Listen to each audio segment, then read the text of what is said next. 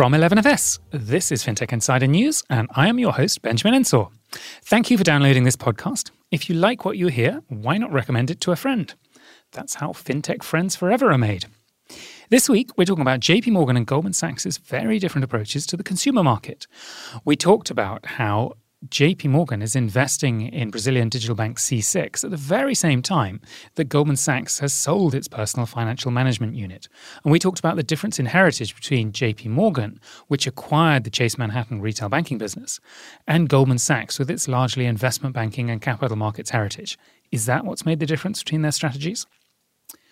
African fintech investment has surpassed 2 billion US dollars as M-Pesa enters Ethiopia for the first time. We talked about the fantastic, substantial opportunities right across uh, the diverse and huge continent, and the importance of mobile money as a foundational technology that enables all sorts of other fintech opportunities to be built, as it enables um, easier movement of money between countries, or enables people to start investing, start getting insurance, and so on. So, fantastic news um, from Ethiopia. And Venmo and Hallmark team up for birthday gifts, not trashy movies yet. And we talked about how Venmo's partnership with Hallmark to enable people to send money to their uh, younger relatives digitally is, is a really interesting opportunity. But how exactly are they going to persuade those older relatives who currently send checks to send digital money instead? So we get into all of this and much more on today's show. Back after these messages.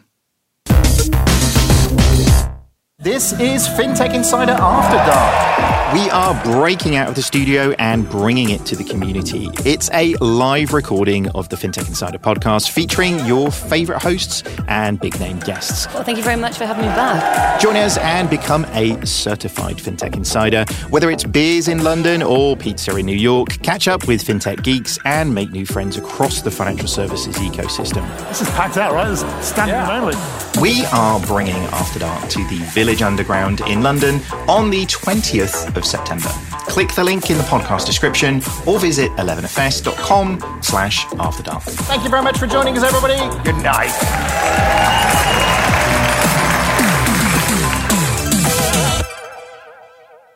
A lot of you know 11FS for our chart topping podcasts, our events, videos, reports, and a bunch of other cool stuff that we do. But what a lot of you don't know is that this is just all our side hustle. We do so much more than that. At 11FS Ventures, we're partnering with ambitious businesses around the world to design, build, and launch truly digital financial services. We are building banks, shaping new propositions, and growing existing offerings that change the fabric of financial services.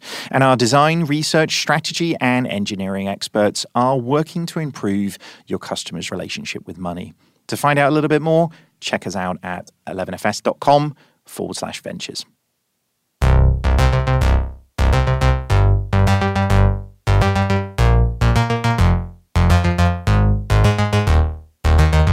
Welcome to episode 778 of FinTech Insider. I'm Benjamin Ensor, Director of Research and Strategy at 11FS, and I'm joined this week on FinTech Insider News by two great guests, three great guests, to break down this week's biggest stories in fintech and financial services. Firstly, I'm joined by my 11FS co host, which is why I tripped over how many guests I had, uh, David Barton Grimley, Strategy Director at 11FS. Welcome, David. Have you been working on anything interesting lately? I have. I'm working on a project in a very, very small country, which is a super interesting contrast to banking in big markets. Fantastic. Well, I look forward to hearing more about it. Uh, we also have a welcome return to FinTech Insider for Sarah Kocianski, who is an independent fintech consultant. Many of you will know Sarah very, very well as a former host of this podcast. But, Sarah, what should our newer listeners know about you and what you've been working on more recently? Thank you, Benjamin. Yeah, it's a pleasure to be back. It's always quite nice being this side. I don't have to work quite as hard because I, I, don't have to, you know, I just have to think of intelligent things to say. I don't actually have to, you know, structure the conversation and, and herd the wild cats that we are.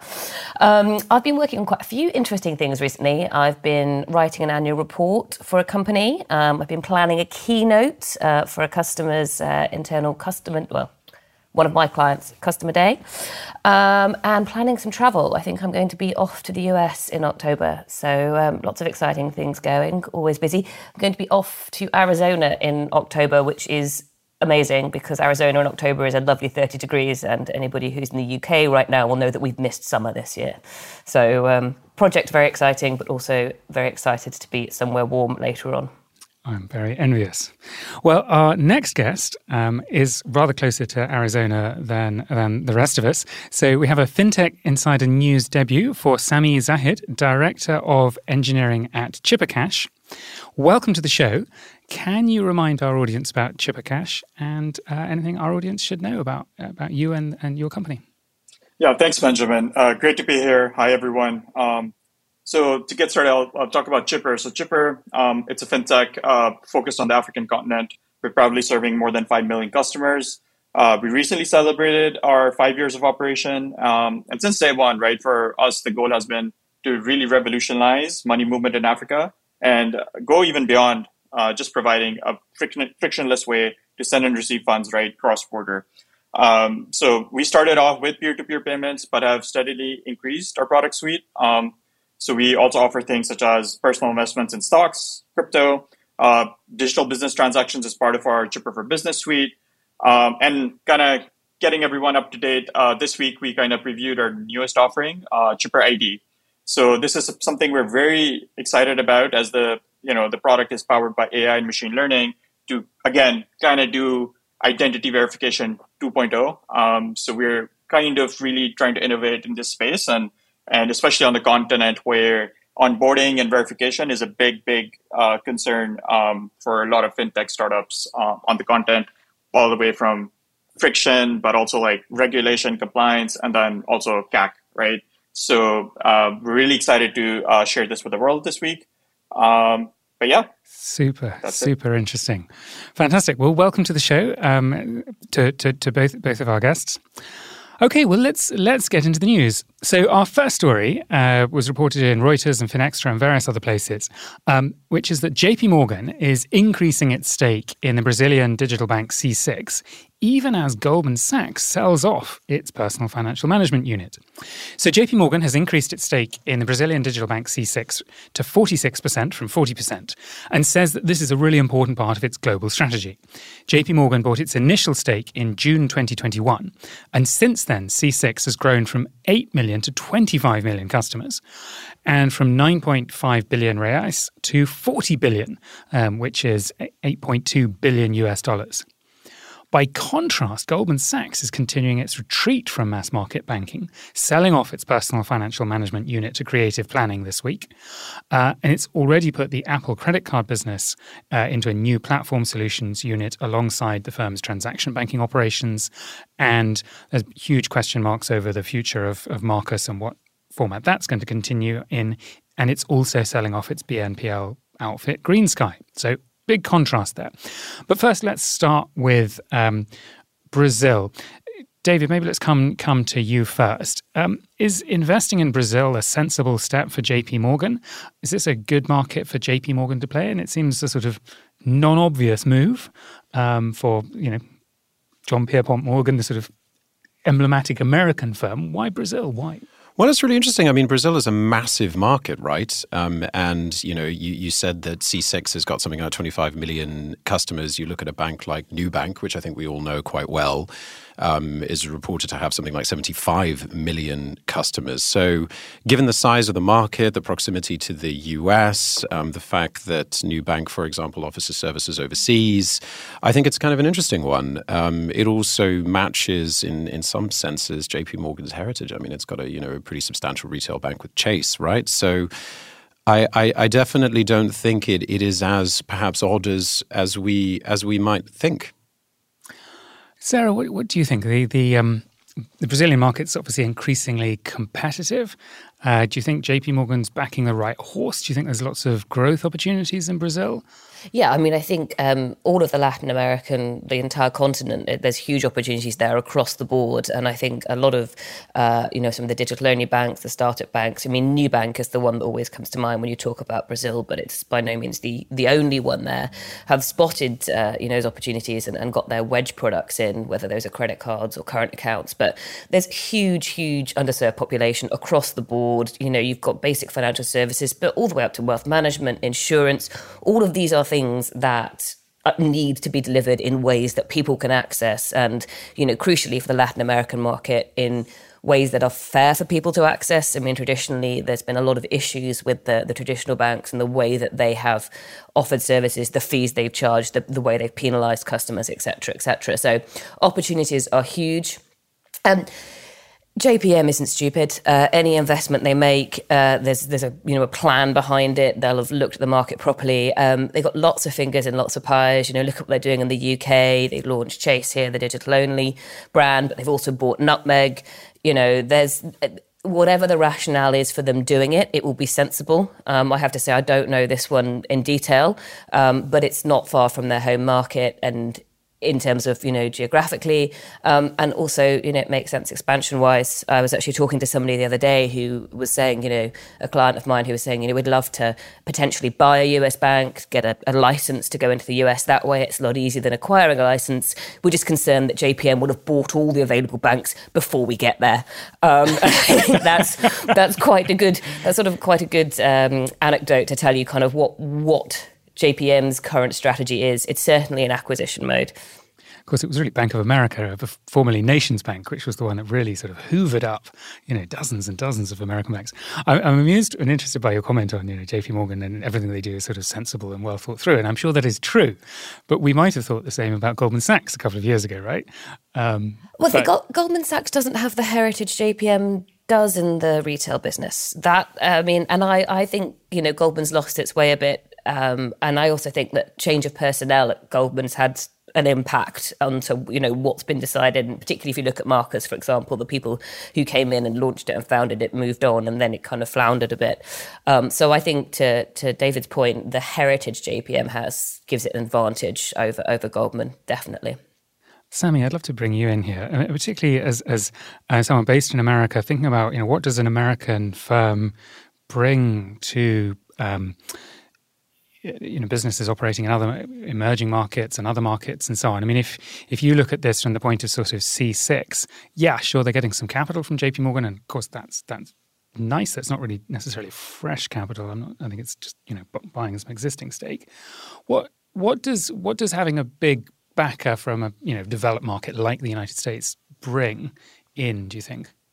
Uh, that's you know, thank you. I think that's a great question. I think when we kind of look at the space for emerging markets. Um, of course, one of the things that pops up is things like you know traditional finance know-how.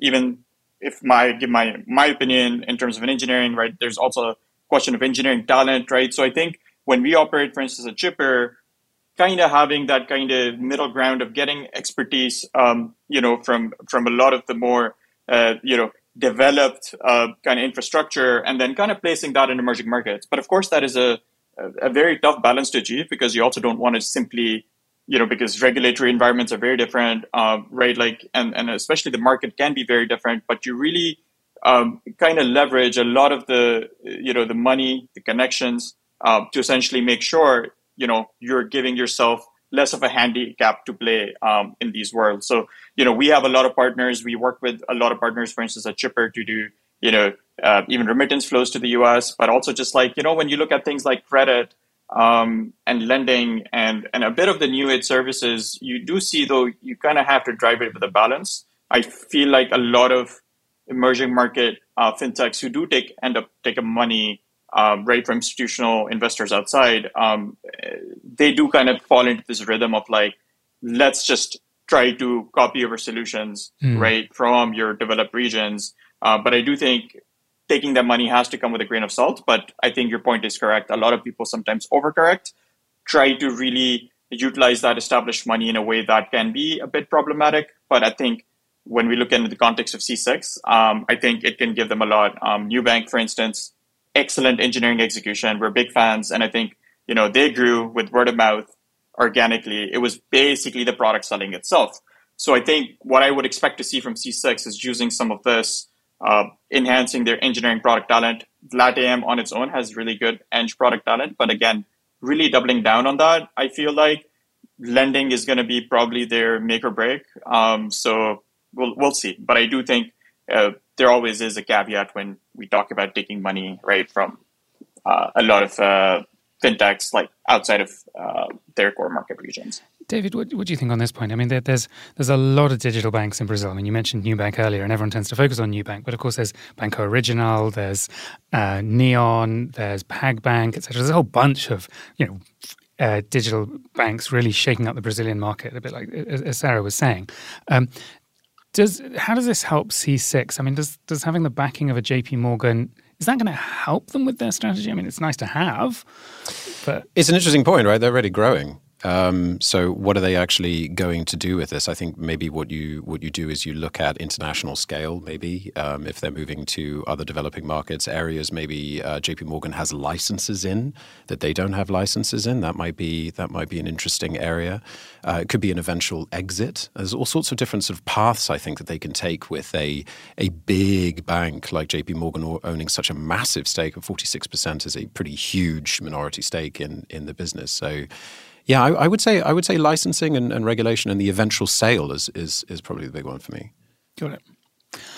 All right, um, Samee, I'd love to get your take on the sort of contrast between J.P. Morgan and Goldman Sachs. And maybe, maybe it's a slightly unfair question to, to throw at you, but um, you know, from from a U.S. perspective, um, do you can you see things that can you see things that are contributing to JP Morgan being relatively successful while Goldman Sachs is stumbling? Is it just that retail banking heritage that we're talking about, do you think? Or do you think there's other other factors in play that sort of um, been tripping up Goldman while JP Morgan seems to be you know, um, steadily moving and happily moving along? Uh, I, I, do think at some point, right, like when we look at Goldman, uh, kind of being the flag bearers for a lot of fintech in the US, where I guess Apple Card being a big flagship product on their side, right?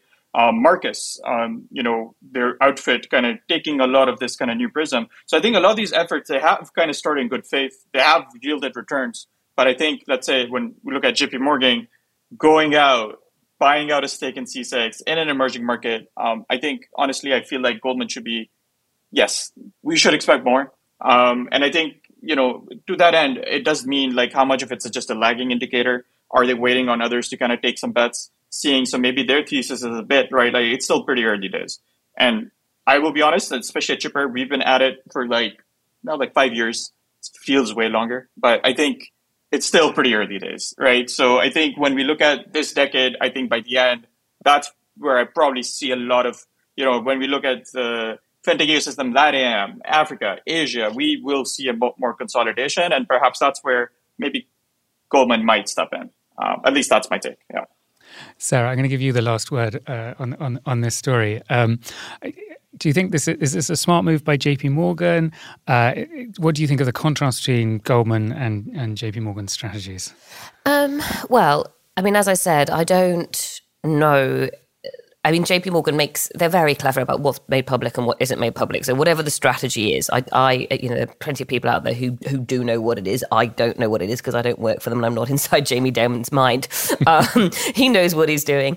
Um, I think it's unfair to contrast JPM and Goldman because they're fundamentally different businesses. Um, I don't, th- I think I have a, a, real bugbear with people who try, it happens in the UK, people try and compare Monzo and Revolut. Well, one's a licensed bank and one isn't. So why are you trying to compare their business models? Or their costs or what they're doing. Um, so I don't I don't think it's necessarily fair to to compare the two in terms of what JPM is doing specifically in Brazil. I think it's a sound market.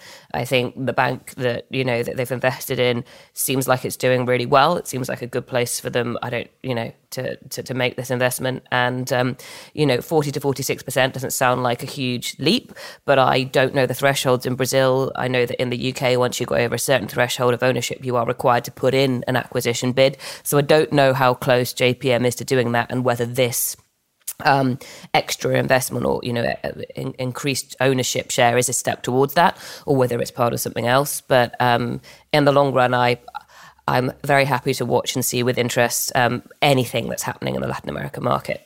I think you're probably right. It's the most they can do, um, probably without making a f- full acquisition. I think the I think the comparison of J.P. Morgan and Goldman Sachs is is fair in the sense that J.P. Morgan JP Morgan's origins are also in investment banking. The big difference is, of course, JP Morgan acquired Chase Manhattan Bank, which is a big retail bank, and therefore it has that retail banking heritage that, that Goldman doesn't have. Okay, well, let's move on to our next story, which came from Disrupt Africa and is that African startups raised 2.7 billion in VC funding over the past year.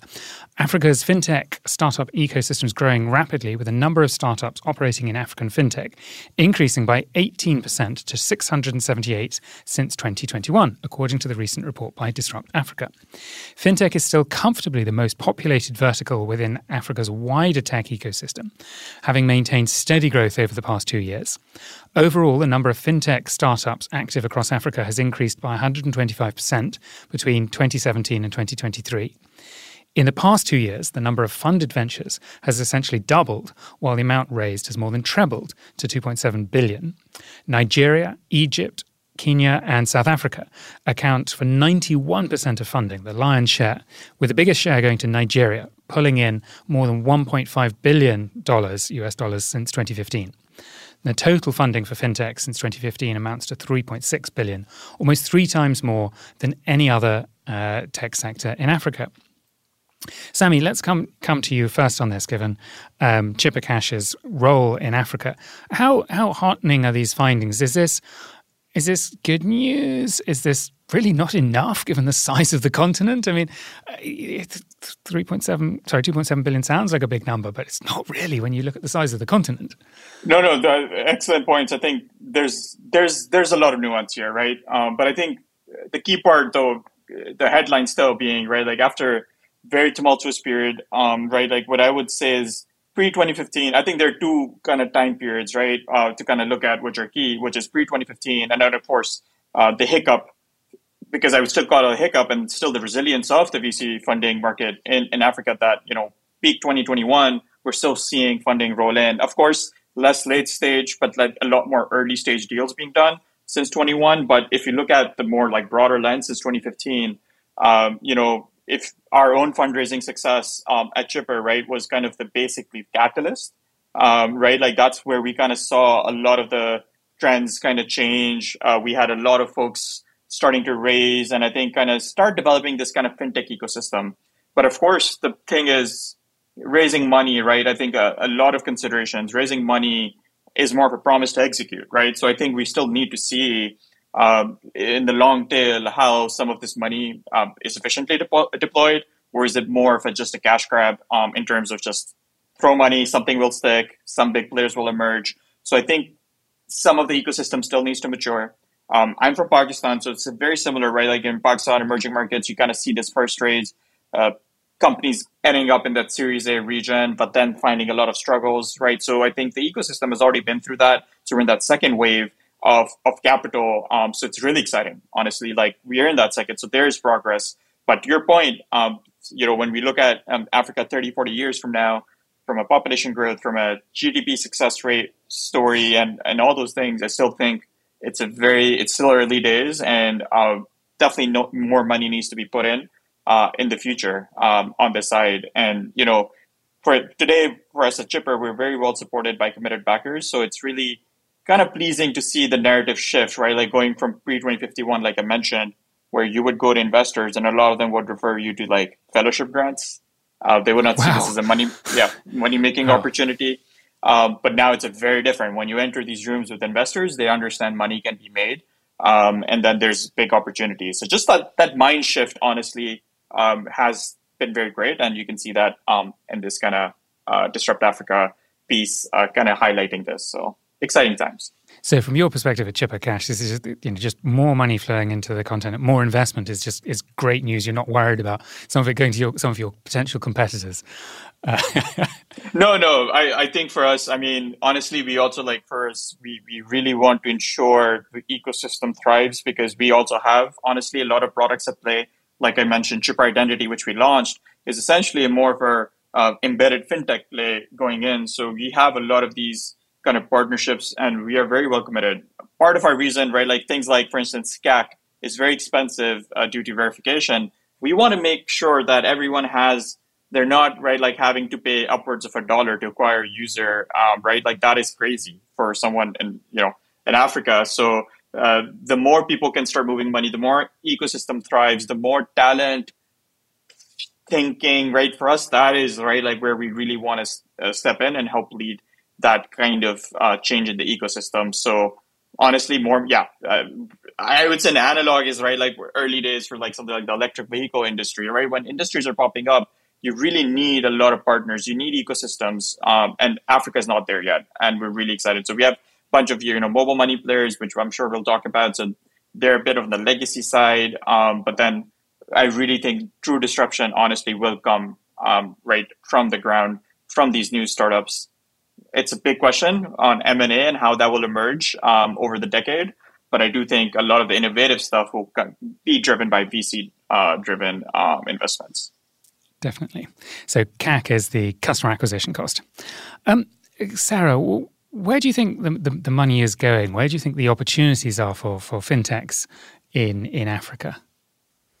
Yeah, I mean the, the obvious one, well, the obvious one is payments and remittances, um, and that's but that's almost like the low hanging fruit, really. Uh, though interestingly, if you look at uh, fintech funding across the world from H123, payments is still the top uh, investment category in fintech, and it you think oh, surely we've solved pay, the payments problems by now, but but you haven't because because there's a you know there's a every every country has a different culture when it comes to money uh, and you know payments is a huge part of that. Every country has a different you know set of legacy players a different set of systems. So you know it's not as simple as going oh we're just going to replace cash um, because because that that's not quite how it works. And and when we, we get onto some stories later we, we will see some of the difficulties particularly across uh, you know african nations with with the sort of just the infrastructural issues, which mean that you have to develop specific solutions for specific countries and specific regions.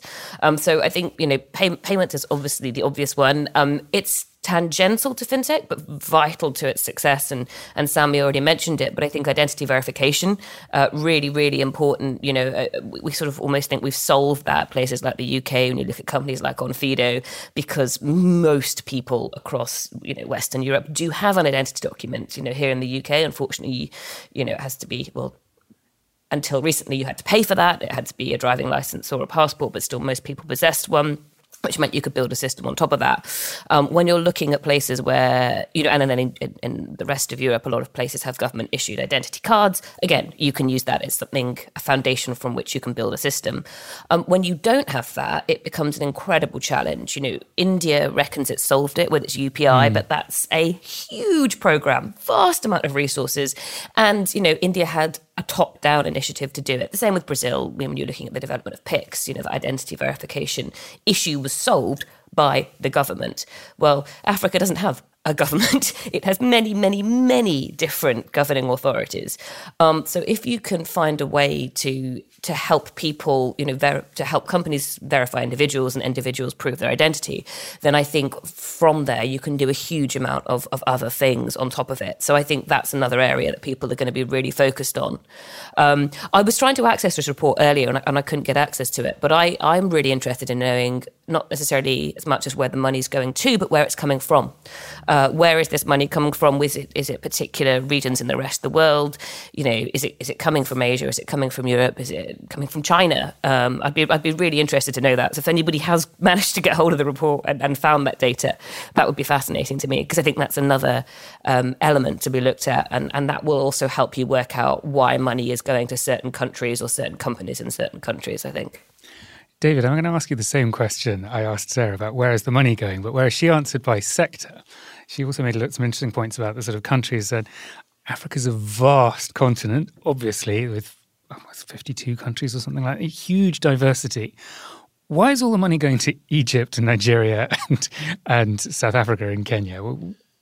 Well, I think one of the obvious answers to that question is size. I mean, you know, if you if you are an investor um, in fintech anywhere in the world and you're looking at where is going to be the new emerging markets that are just going to be receiving explosive growth, so growth in terms both of you know GDP per capita, population growth, infrastructure, everything like that, everything that needs finance, right? Everything that needs banking.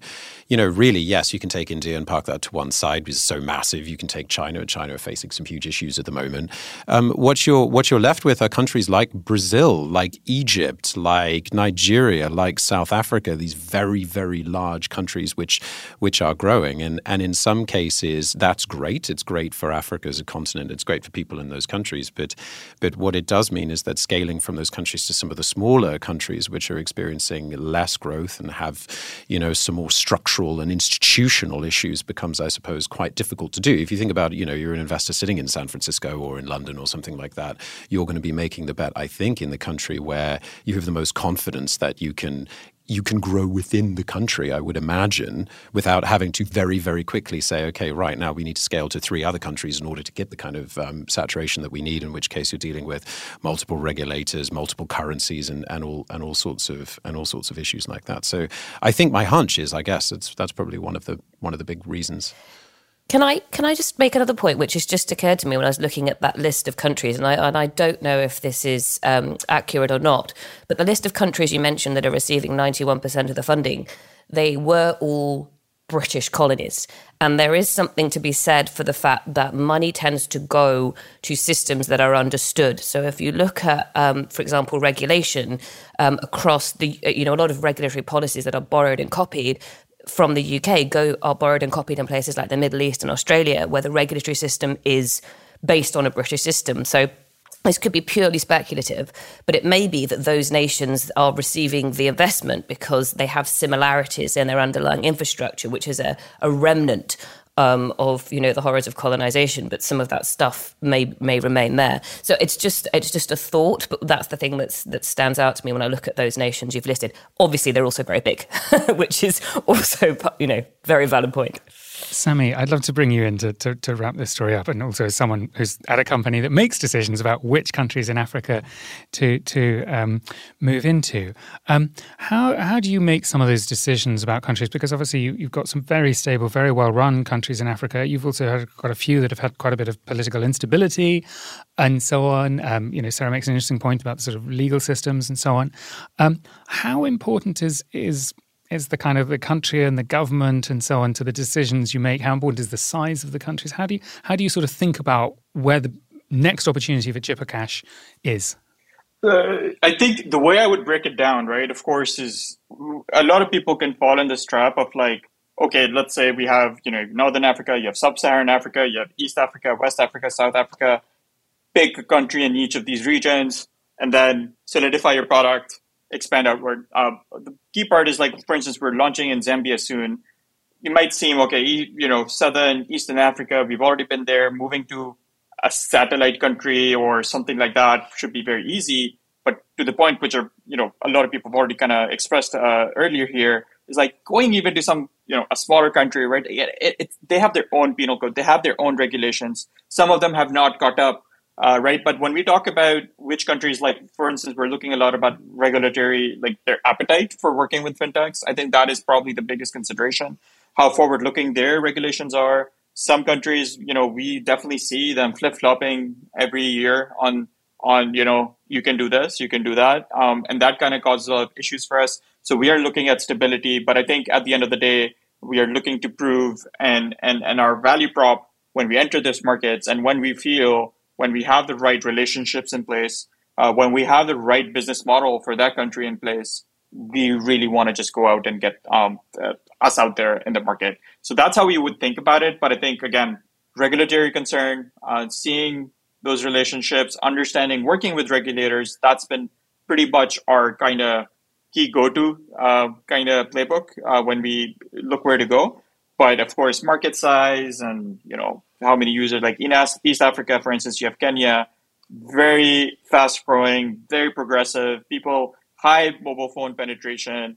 But then Tanzania, you see the same kind of things, but you see Tanzania is probably a few years behind, right? Um, so we do see these kind of trends, and we really want to not be late to them, be early, but then still be strategic about you know the relationships in those countries, uh, the users in those countries. Are they already perhaps using a mobile uh, money wallet, for instance, is that penetration high? So for them, maybe it's a good step for us to start selling things like stocks, crypto. Um, so we also have a wide range of product services. So sometimes we might launch certain like P2P in one market, wait for the regulation uh, to kind of catch up and start offering something like you know personal investments. So I would say regulation probably is the most important consideration when we uh, look at things. Really, really interesting. Thank you for that insight, Samee. Okay, we're just going to take a quick uh, pause here and we will be back very shortly. Hello, it's Benjamin here, Director of Research and Strategy at 11FS. Earlier this year, we published Building the Future of Home Buying, a report that calls out financial services for making the biggest, most significant purchase of most people's lives way more difficult than it needs to be. Well, fast forward to today and things haven't changed. Mortgage offerings are more important now than they have ever been, with sky high interest rates in many countries forcing homebuyers to shop around. We've got clients asking us how to move quickly to fix the problem and get a game changing product to market. Want to know the secret? Step 1 download the report at 11fs.com slash homebuying. Step 2 get in touch at 11fs.com slash ventures. Speak soon. Welcome back. Before we get into the second half of the news, I'm going to encourage you to go and listen to our most recent FinTech Insider Insights show. In our latest episode, we're asking Will FedNow flop or not? The US payments industry is a buzz following the launch of FedNow, the new instant payment service backed by the Federal Reserve, which launched on July the 20th. In historic terms, the launch is the first big upgrade of the US central bank system since the 1970s. We wanted to lift the lid on the impact it could have on US payments and where it puts the US in relation to innovation and payments in the rest of the world. So have a listen to that podcast in our podcast feed. It's the episode below this one. Right, let's get back into the news, picking up back where we left off with developments in African fintech.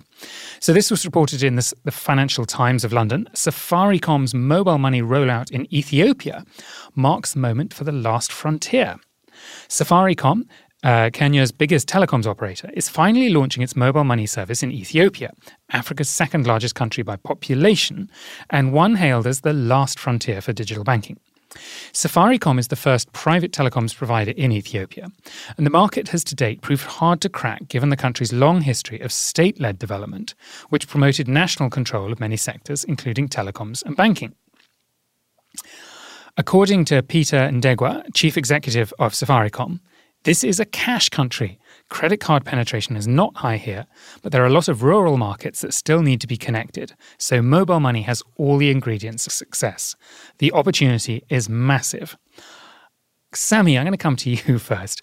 Uh, we were just talking about huge population, huge opportunity. Um, is Peter of Safaricom right? Is Ethiopia a huge opportunity, or is this quite a challenging market to, to try and tap into? No, I think it's probably I would say in the last year or so, with a lot of developments, it's now, as I mentioned, right, like we're kind of ready for that first phase of mobile money, right? Because um, we see that as essentially the catalyst when people get phones in their hands, they're getting exposed to the internet. Um, the first step is not simply moving to a bit more kind of like a wallet like Chipper or something. We always see people kind of getting familiar on this kind of more like mobile money side of things. So I do think, honestly, uh, the time is actually pretty good. Um, but I think we'll only find out right once they can execute and we can see uh, how that happens. But I do think from the perspective of timing, I do think the market is ripe. Um, there have been a lot of previous challenges with fintechs based on um, on the regulation, as you mentioned. A lot of stuff is state led, but I do think we see a bit of softening on that side. So um, from that perspective, it's not a big surprise for Safaricom to kind of now really go uh, deep into the Ethiopian market. And just just for the sake of our listeners, and I, sh- I probably should have checked with you beforehand, Samee, uh, Chipper Cash currently doesn't operate in Ethiopia. Is that correct? Yes, uh, they, we have not really explored yet, but again, things can change. Yeah, things can, can indeed change. Now, um, Safaricom, of course, is famously successful because of um, M-Pesa and so on, and you know, it's, it's kind of like the, the case study of, of, of mobile money worldwide. Um, uh, David, can you just sort of take a strategy that's worked in Kenya and just sort of drop it in Ethiopia and expect it to work? I mean, what what's Safaricom going to have to do to try and replicate some of that success that they've had? No, I mean, you know, everything from language to cultural differences to regulation to banking is all also fundamentally different. And, and don't also don't forget, like um, Ethiopia's just gone through a war. Um, and uh, there are a lot. Of, still is in a war. Still, still is in a war um, at, at, the moment. So it took something like two years to launch. The telecom license was secured in 2021, but M-Pesa actually had to wait until at least at a you know at, at, a high level the conflict in the north was actually actually resolved. So you've got some of these some of these challenges to to be able to actually launch. So I would say I would say in some senses no, but in, in some senses yes. I mean you know you know as you said, mobile money has been so transformative to uh, Kenya. And there's lots of stats out there about how it's responsible for lifting hundreds of thousands of families out of out of poverty. And you can imagine over time that it that it will do the same. And I think Samee, you said something very interesting earlier on about how you know mobile money in some senses is already seeming to be the legacy right? And so when you actually start by launching a mobile wallet um, like this in a new country, that then is the signal for other providers to start looking and seeing, you know, how are they doing? They're, they're making the infrastructural investments. They're getting the telecom licenses. They're getting mobile money in people's hands. Now that lays the foundations to to move into into other areas. And you know, we know that um, M-Pesa um, are already launching a super app themselves, so they're they're already thinking about other types of features and other other types of financial services within Kenya and in other countries. So you can see what they're thinking of here, right? Because, you know, one of the big prizes is payments, but also the big the other big prize is is, you know, being able to recognize people's identity, being able to, you know, figure out whether or not they can take out a loan and loan to them. Um, so I, I think um, it's the very, very first step, but in a very long road, I think. Sarah, is there anything bad here? Is this is this just a win-win-win story? I mean, is this good news for customers, good news for Safaricom, good news for the government? I mean, is this just is this just unfettered good news all round, um, or, or, are there any sort of catches or downsides here? Uh, well, people who know me and know this podcast know that uh, cynical is is my general um, approach to life. Um, I don't think there's ever any such thing as win-win-win. I think if they can make it work and it can be tr- when I say truly independent, I mean if it can be putting the customer's needs first above everything else. And if it can manage to overcome the situation in Ethiopia, that is not a country that I, I would ever, ever want to go and try business in, uh, to run a business or start a business in right now, just because of all the, the, the hurdles we've mentioned. If they can overcome that, and if they can launch a service that genuinely helps individuals and small businesses, um, you know, and improves their lives, which it will if if they can get it rolling, then that is a win for everybody. Um, I think it's going to be, you know, as already been mentioned repeatedly, a very long road, um, and it's not an easy journey. But the thing to say, I guess, partly is, um, well, there's two things. One is they've already invested a huge amount in making this happen. They've waited a long time. They've invested a lot of resources, whether that's money or time or you know, whatever else is in getting this far. Um, so they're going to want to make it work uh, you know, as far as I'm going to do everything it possibly can to make this work. But it's it's fascinating. I applaud them for doing it, and I really, really hope it does succeed. Samee, who do, who do you think really benefits from, from this? Sort of which sort of sections of society? Is it is it people who live in rural areas, you know, farmers and so on, who are able to get information? Is it is it traders? Is it people in the cities? Is it people who who you know trying to send money to and from Ethiopia. Who who who benefits most from from the uh, development of mobile money? I think honestly, it comes in stages. The way I see it is essentially one of the biggest problems people have, uh, you know, in these countries when they don't have accessible financial services is sending money geographically across the country, right? So you have people working, you know, you have rural urban migration. These patterns are still happening, right? So you have to me, the biggest pain points is where you have workers leaving villages, going into urban centers, earning money, and having my, that money to be sent back home. Um, so we, I think that to me a, is very uh, a very important problem to solve. Um, but then B, it's also just kind of the catalyst for people to start getting more comfortable and trusting digital money more, for them to start, you know, having essentially a plethora of more financial access in the future. So, you know, starting with things such as, you know, sending money back home, uh, and then you start seeing businesses start using it, and then, you know, kind of really solidifying your money is portable, money is digital, that kind of thinking in people's minds. Um, and I think that honestly is just like a big lift up, right, on its own. But then, you know, when we look at um, kind of the, again, uh, long term trajectory, we're, uh, the way I see it is like people getting better at saving money, people getting better at managing wealth, right? Like these are things, honestly, fintech can help a lot with. Um, and that's where, you know, even when we talk M-Pesa with a super app and, you know, us at Chipper Cash, um, you know, it's, it, it goes beyond just moving money, right? So I think, but moving money from the uplift on its own it provides is massive. Like you know, people having to carry cash and you know, uh, kind of thinking about it in a cash first um, perspective is it's just a you know very I guess for us it's very old age, but it's still the reality for people. So kind of tackling that mobile money uh, is just the best gateway, right, uh, to kind of unlocking kind of this kind of financial consciousness in a lot of folks um, on the continent. And we already see dividends from that, right? So when we launched, for instance, our stocks product, it still right like had this issue of like people do they understand right like do they understand they can put and trust money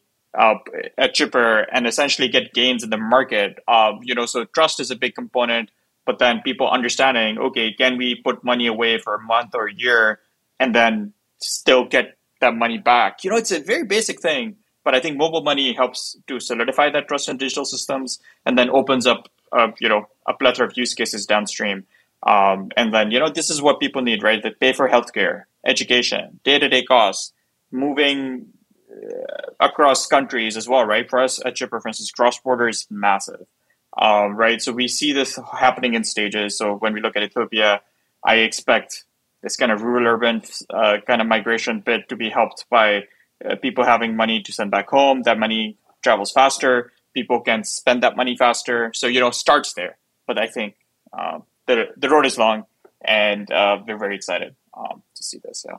I, I, completely agree. It's just it's huge. It make this is where fintech makes such a big difference for people is when, you know, when it really just sort of opens up the whole economy and brings people into the into, into the economy and makes it just so much easier for them to sort of understand their money and, and get access to it. Um, David, thirty second question to you. Um, does mobile money end up as a natural monopoly? You know, is does Safaricom have a big advantage by being first into Ethiopia, um, is it a natural monopoly or can you get competition where you have multiple sort of mobile money systems in countries? I think uh, I think there is competition, right? I think actually um, I am quite familiar with a company called uh, Nala, and um, you know one of the one of the problems that they're solving is is helping people to send money to multiple M-Pesa type wallets. So yes, I mean in some senses it is a natural initial monopoly because of all of the upfront infrastructure, but in a country that has multiple telcos with with multiple you know licensing infrastructures, then yes, the, the, there becomes then a a plethora of different types of M-Pesa services, and then when you layer on top of that digital wallets as well, it can get quite it can get quite confusing. But as being the first mover for a while, they definitely have, I think, that um, short term monopoly anyway. But lots, lots for others to play for in yes. time, and, and and to Samee's point, lots of it opens up so many other doors. Okay, um, well, let's move on to our last big story, um, which is that a new fintech accelerator, Archie, has launched in London, and this was reported in AltFi. The new venture is looking to identify and partner with a portfolio of early stage fintechs globally, working alongside founders to help supercharge their growth.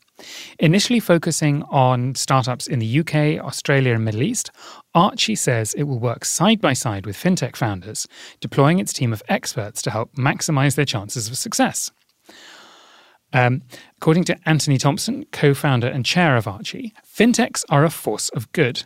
For years, they've disrupted the financial services industry, providing better products, services, and experiences for customers. But despite many great ideas, too many have fallen short, having not had the support they need.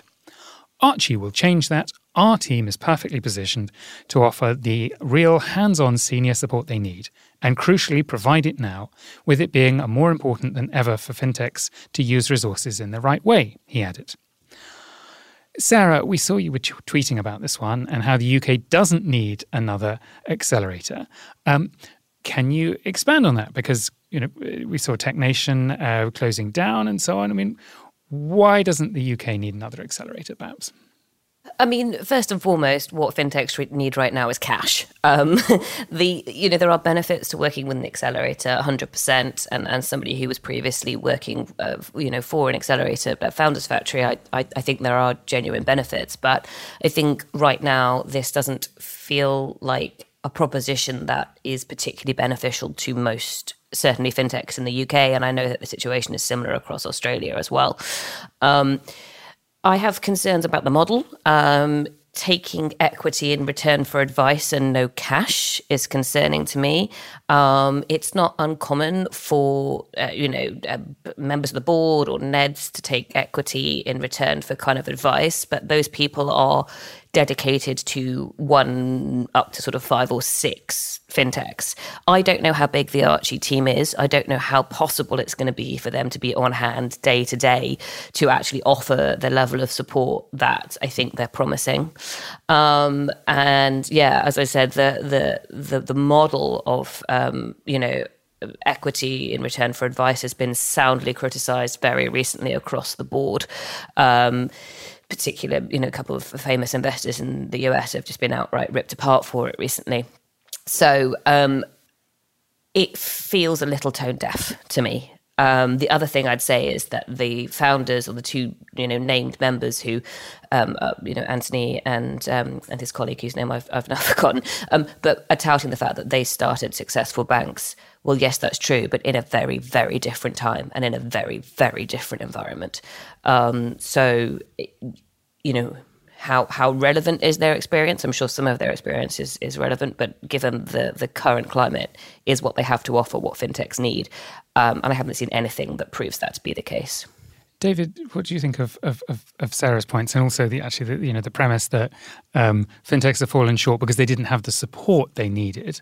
Um, do you agree with the premise, or do you agree with Sarah's analysis? Oh, it's quite stinging. Um, but but actually, I think there's no no there's definitely a lot of truth into it, right? There's a lot of generic accelerators out there that just don't give the uh, the advice that you need, so you end up by giving away a lot of equity for not getting very much. But if we just take a step back and think about you know, what it is that fintechs need to scale. And yes, cash, very important. The second thing, you know, what I hear time and time again from banks and incumbent financial institutions is this sounds very great. It seems to work, but it doesn't integrate with my systems. My compliance won't let me buy it um, and your team is too small and inexperienced, and I can't see how you're going to scale. And so, yes, cash is going to solve some of that. Advice will solve a lot of that if it is the right advice. And I think this is the difference between, uh, you know, a bunch of founders sitting there and saying, "Great, I've got a whole bunch of AWS credits. This is very good. You know, I have an access, you know, to a panel of uh, of angel investors. Yes, it's very good. But what I really need is very, very specific advice on how to comply, on how to apply for a license. What I need is a link into exactly the right person in an engineering department in this particular bank who is going to tell me exactly what I need to do to be able to comply. And when I've been working with ventures and these incumbent financial institutions, that is the problem. If someone can come in and help to solve that problem, um, in a way that maximizes the you know the, the contacts that the founders of, of Archie will have then it will work. And you know, it, it, I think a lot of it comes down to the nuts and bolts of what their plan actually is. But if they are a small team, and if they are a small team that is focused on retail, so Atom Bank and Metro Bank, two retail banks, yes, from a from a previous world, but they will have some relevant experience. So if they keep it small and keep it narrow, and, and keep it focused on retail banks where their expertise is, perhaps maybe they can make some some difference. But I mean, I completely agree with the the the idea that just having a a generic, you know, particularly you know requiring um, equity just just for advice. You know, it's going to come down to what that advice actually is and what doors they can open and what they can actually do. Samee Chippercash is obviously you know successful um, business that is, is, sort of beyond this sort of the accelerated stage. But what, what's what's your thinking on this? Would you have been happy giving away equity for advice? I have um, a bit of an interesting opinion, I'd say, on this. I'm not a big fan of accelerators, even though I would say um, Chipper Cash, we were incubated in a accelerator, 500 startups. It's very helpful, but I think it comes in, you know, you have really, really great programs out there that are really trying to encourage the aspect of building and, and, and, and really look at startups and, you know, so we have, you know, in the Valley, things like YC, there's South Park Commons, you know, 500 startups I just mentioned. And then if I look at a lot of the accelerators in emerging markets, you know, like I mentioned, I'm from Pakistan, so that prism, and then seeing some accelerators in Africa, it's you know I have a lot of uh, concern and a lot of apprehension about some of the trends some of these accelerators are setting up for early stage founders. Um, I think a lot of points were already covered. Um, something you know, just giving away a big chunk of your equity for advice, but also like they end up being essentially like uh, kind of like sales funnels, right, for a lot of the accelerators to sell, sell products, right, um, in their ecosystem, which I've kind of encountered with other startups giving them advice. Why don't you build this and all? Oh, my investor, um, they're also leading uh, this round and this, and, and, and, and then they put pressure. Of course, it's not exclusive to accelerators, but we do see a lot of uh, kind of the equity money coming and investors coming from that accelerator side, kind of really pushing people to kind of, you know, be a part of their cabal in terms of their set of suites and products and does not allow founders to really think from first principles. So that is my big concern. It also encourages in my head a lot of entrepreneurship because you kind of go into this accelerator and they kind of give you a lot of this, you know, AWS credits and also it already gives you a fake sense of progress. Um, right? Like, so I think uh, it, it, does not really set up people well. But again, I feel like it's one of those kind of like not even 90 10, I'd say 199, right? Like 1% of them being very, very good and 100% amazing value add, but the large share of them, right, uh, not giving enough value. And I think that is always the concern with some of these programs. So I think what we're saying is that while while this Archie may be very well intentioned, um, the outcome may not be helpful for all of the all of the fintechs. Um, I think Sarah, you, you know, your point about the advice for equity is is a very very interesting one, isn't it? Of of um, to some extent, is this a, a, bunch of successful people trying to get a stake in these inter- you know these interesting fintechs, um, but maybe yeah, I mean, I do wonder why, with the names they have and the successes they have, you know, sorry, with the, the, you know the personal brands they've built, the successes they have behind them, why they're not just doing this as an angel or doing this as a non-executive director? Like, what's in it for them to do it in this kind of I suppose commercial it's commercial anyway, but like commercialized way. Why why not just spend their time and the markets you look at, those are markets that, that Anthony knows very well because he's operated businesses across them. You know, they're launching in Dubai to start with, which again is a really interesting choice. Hugely um, energetic fintech market, hundred percent, you know, a market worth looking at. But but why there? So yeah, I think I think perhaps it's unfair to question the, the, the, motivation of the founders, but I think given the way they've chosen to do it, no, I do think it's fair to question the motivation of the founders, actually. I'd just like to know a bit more. I think I'd like to hear a bit more from them about kind of why they've chosen to do it this way. All right. I think we will wrap up that story with the question of okay, what problem is this really solving? And is it indeed really true that, that great ideas have fallen short because they didn't have the support that they needed? And that, that may be true. Um, but I think there's a certain amount of skepticism in this particular panel. Okay, so we're going to move on to uh, Big Click Energy, which is a quick fire roundup of some of the more click worthy news uh, for this week. David, what do you have for us? Right, first up, X, formerly known as uh, Twitter uh, gains payment licenses in seven US states. Um, this is from Finextra. After his $43 billion takeover of Twitter in April, Elon Musk outlined his ambitions to transform the platform into a financial super app. The new payment licenses from states of Arizona, Georgia, Maryland, Michigan, Missouri, New Hampshire, and Rhode Island are among the first steps to be taken to realize his vision. Musk has said that he envisions users connecting their online bank accounts to the social media service, with the company moving later into debit cards, checks, and what not. Interesting. So, on episode 697 of FinTech Insider, we hypothetically discussed whether social media banks would ever take off. Um, and I highly encourage a listen uh, to that episode. It's a very, interesting discussion. I suppose the first thing we could say is could this be the start of it happening um, for real? I mean, I think, I think it is. You know, I think that uh, Elon Musk is very serious about doing this, whether or not it's a good idea or whether it's going to, um, you know, translate his $43 billion investment into something even larger remains to be seen. Yeah, it's a highly competitive marketplace. There's lots of fintech out there doing lots of wonderful, amazing things. Um, you know, they could very easily just be partnering with uh, PSPs and creating their own ecosystem based around Twitter as an identity. This is the, the thing I kind of don't understand a little bit is like there are many options when you think about going into fintech, many different ways of doing it, which which maximize your strengths um, rather than trying to do all of this themselves. I kind of I kind of wonder. Also, particularly when he's not entirely sure what it is he's going to do because he said debit cards, checks, and whatnot. So, do, do you not have a whatnot? I, I I think I have several whatnots. I just don't know what they are. okay, let's move on. So, our next story is that open banking has reached 11 million payments, milestone 11 million payments a month. Uh, according to FinTech Finance. Open banking in the UK has surpassed 11 million payments in July 2023. This reflects a 9% increase in total payments compared with the previous month. Year to date data for 2023 against 2022 demonstrates that total payments have doubled, showing a growth of 102%. In July 2023, the number of active payment users surged to 4.2 million, uh, a substantial 10% rise from June 2023, the previous month. Among the Drivers of growth are single domestic payments, which recorded 10.5 million transactions in July, an 8% increase from June. Um, so, as with open, as with most stories on open banking, it really depends on what you expected at the beginning. Because if you didn't expect open banking to be very big, then this is good news. If, on the other hand, you expected open banking to be the biggest thing since sliced bread, then this is actually a bit disappointing. Because 11 million payments, well, it sounds like quite a lot in a population like the UK's, where there's about 70 million people, and um, you know 60 odd million adults, 11 million payments per month really isn't very much. Uh, Transport for London um, uh, has something like 2 million payments on its Oyster cards every day.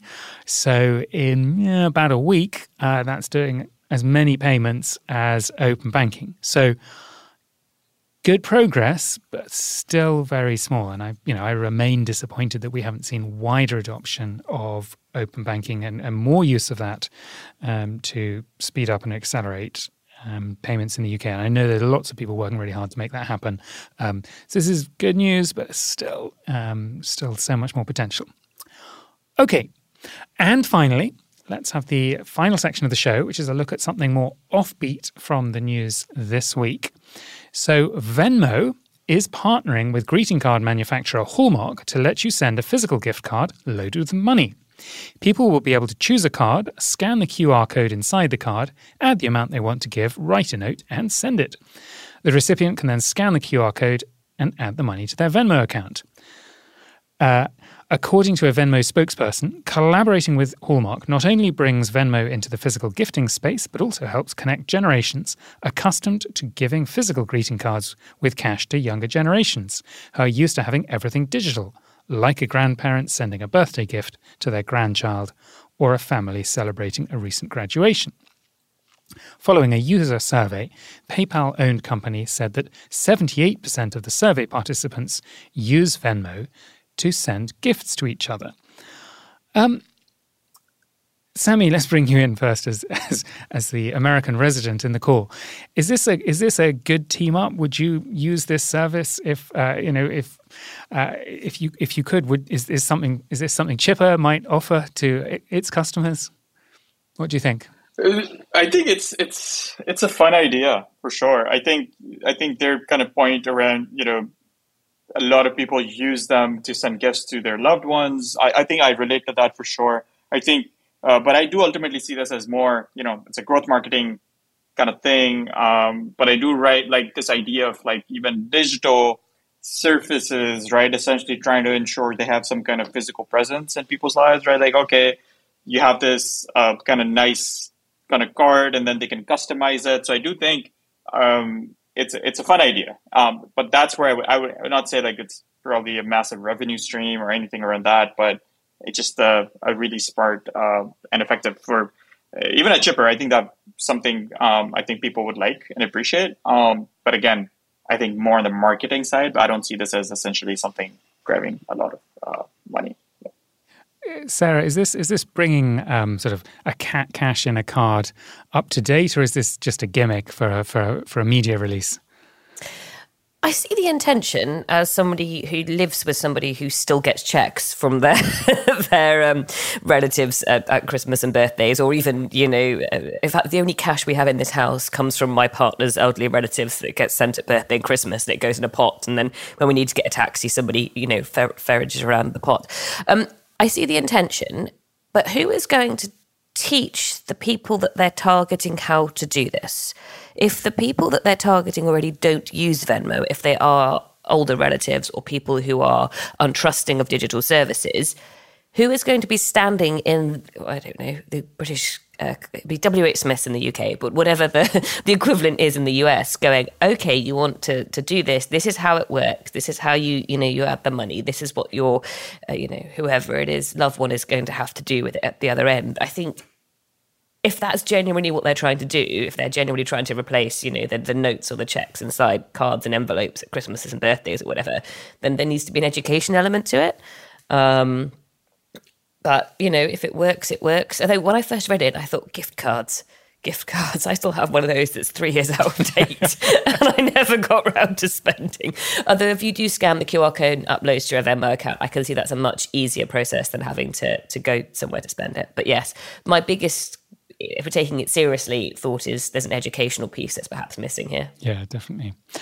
All right. What are the worst um, sort of birthday cards or gifts you've ever got? Have you ever had a terrible or useless uh, birthday card or gift from a from a great aunt or a great uncle or some obscure relative who doesn't listen to FinTech Insider.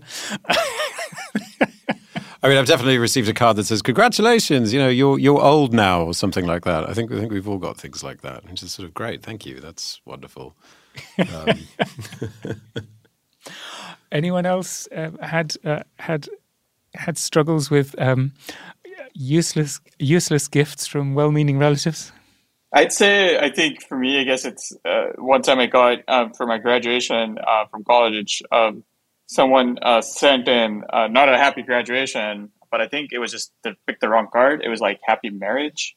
And I think that was just left a lot of, uh, I was like some deep metaphor or like, I, I was like, I don't know. I, I found out they, they had it. But again, I think to the point of uh, bad gifts, I think people, you know, at the end of the day, it's the it's the gesture, right? So I don't I don't think people mind too much at the end of the day. So the talking of my partner, his family, it's deliberate, but they send the worst possible birthday card they can find. So they often come sort of saying, to the most amazing son in the world with, you know, kind of badges and streamers and things attached. And they are, every year they try and get tackier and tackier. But I would say that they are knowingly doing so, um, purely because it's of the entertainment value. But yeah, some of the things they send, I'm like, where did you find this? How did you find this? Yeah, my, my wife's family specialise in sending each other fantastically rude uh, cards. All right. Well, that brings us uh, to the end of this week's FinTech Insider show. Thank you so much uh, to uh, my guests today. Where can people find out a little bit more about you? Sarah, let's start with you. Uh, so you can still find me on whatever it's called today, X, I believe, last time I checked, um, at Sarah Kocianski. You can also find me on Threads at Sarah Kocianski. I'm very fond of Threads. It's it's a much nicer space to be in. Um, so if you want to come and talk about fintech, you can find me there, and you can also find me on LinkedIn, um, old school. And Samee, where can people find out more about you and Chipper Cash? Yes, so um, definitely follow. Um, I'm on Twitter. I think uh, a lot of our um, you know some of our leaders are also on Twitter. So I'm on Twitter at SammyZ underscore X. Um, and then uh, on LinkedIn too, where we kind of do a lot of our, we're going to keep on doing a lot of announcements. We have a lot of stuff on, on, on the pipeline. So like I mentioned, Chipper Identity, but we have a lot of uh, kind of a packed uh, end of the year. So if you really want to follow what we're up to, uh, LinkedIn um, and Twitter are probably the best ways to find more. And David. And on LinkedIn, uh, nice and simple, just LinkedIn, uh, David Barton Grimley. And as for me, Benjamin Ensor, you can find me on LinkedIn and you can find out more about the work that the team are doing on 11fs.com. Thank you all so much for listening. Uh, please do join the conversation on social media or you can even email us at podcasts at 11fs.com. Thank you so much for listening and goodbye.